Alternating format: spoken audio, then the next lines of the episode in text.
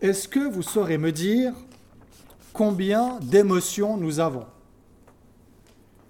On en a quatre de base. Qui peut me nommer au moins une des émotions de base que l'on a? Il y a la joie, ça en fait une. Mathieu, la peur, ça en fait deux. La colère et la tristesse. Le temps de Noël, pour beaucoup d'entre nous en tout cas, c'est le temps de la joie. Pourquoi? Pourquoi sommes-nous si joyeux à Noël? Ou pourquoi pensons-nous que nous devrions être si joyeux à Noël? Qu'est-ce qui nous rend joyeux? Peut-être les enfants. Qu'est-ce qui vous rend joyeux à Noël? Elodie, qu'est-ce qui te rend joyeuse? Les cadeaux. J'aurais pas deviné. Quel, drôle. D'accord, les cadeaux. Quoi d'autre? Qu'est-ce qui vous rend joyeux à Noël? Les parents aussi, peut-être? Ah, Mathieu? Jésus, parce qu'on pense à Jésus. Oui, très bien. Il y a encore d'autres raisons d'être joyeux à Noël? Entier. La famille, on se retrouve entre familles. Est-ce qu'il y a encore d'autres raisons pour les qui rendent joyeux l'un ou l'une d'entre nous qui n'a pas été évoquée? Une raison de faire la fête. Moi, je pense aux quelques jours de vacances à la neige. On va pas trop skier. Ce sera après Noël. Euh, et où la petite Catherine, la petite fille, elle a tout juste trois semaines, elle découvrira enfin, ou déjà, la neige. Je ne sais pas si ça va lui faire plaisir ou non, mais en tout cas, ça me rend joyeux d'aller, d'aller un peu à la neige quelques jours avec elle.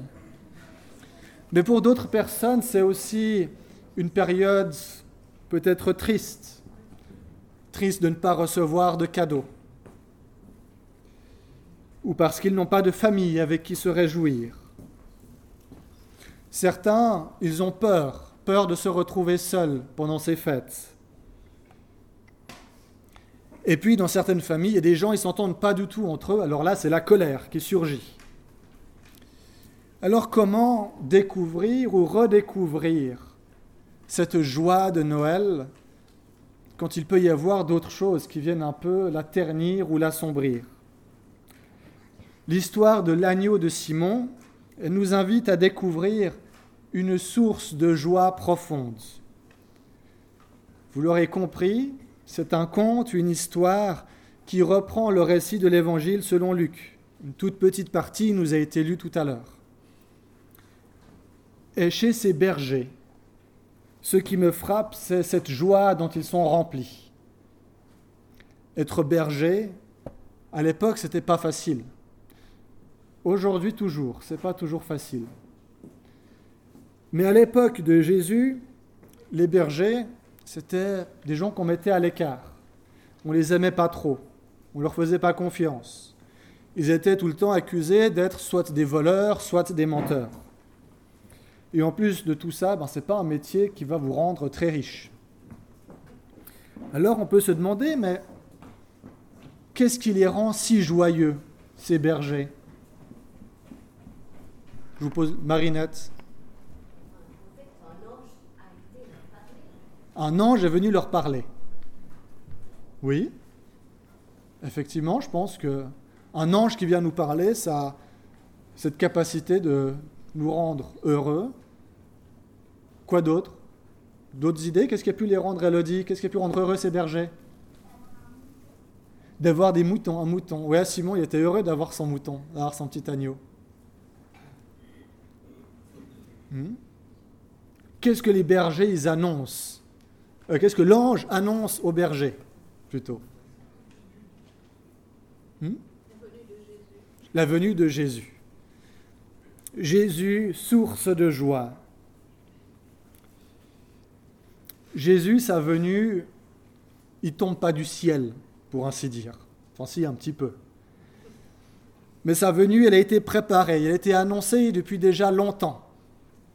Les prophètes en parlaient. Jérémie au chapitre 33 annonce déjà que c'est au milieu des bergers que cette nouvelle sera annoncée. Ésaïe, qui a été lu tout à l'heure, nous parle déjà de Marie, de la jeune fille qui donnera naissance à un fils.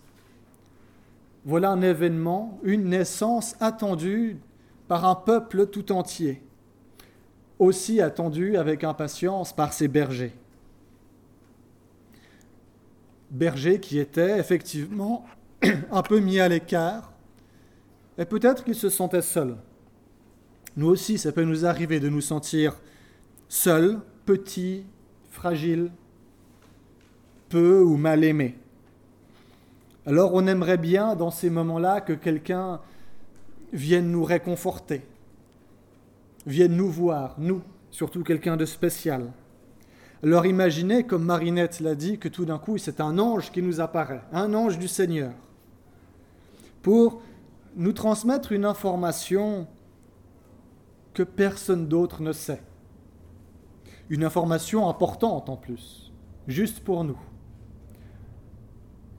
Qu'est-ce qu'ils ont dû se sentir importants et valorisés et aimés tout d'un coup?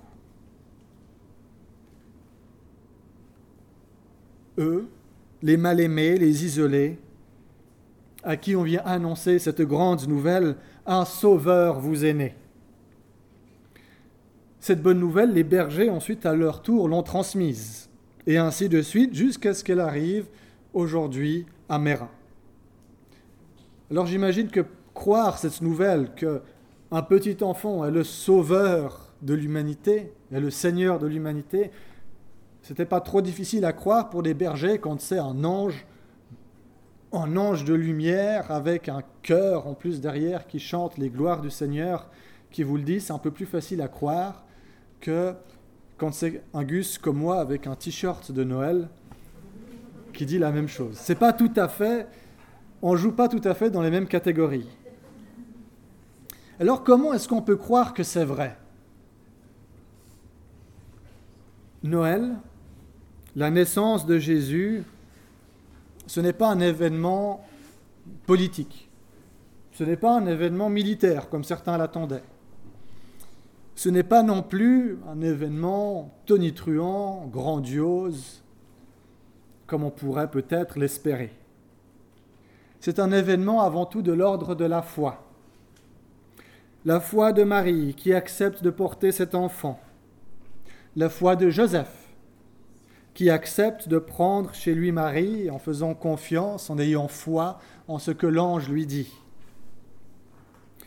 Et aujourd'hui, notre foi à nous, quand nous reconnaissons dans cet enfant Jésus, né il y a plus de 2000 ans, notre frère, notre roi, notre Dieu, tout ça à la fois.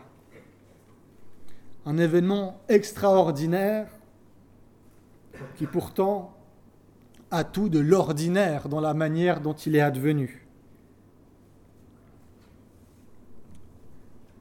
Et je crois que cette venue ordinaire d'un Dieu extraordinaire, elle nous appelle, elle nous invite à nous sentir aussi concernés, aussi pris dans cette histoire, que nous soyons petits ou grands, riches ou pauvres, seuls ou bien entourés, Dieu vient nous rejoindre là où nous sommes. Alors oui, je crois qu'il y a une raison profonde pour être joyeux à Noël, car c'est la période de l'année où il nous est donné de découvrir l'amour de Dieu pour nous.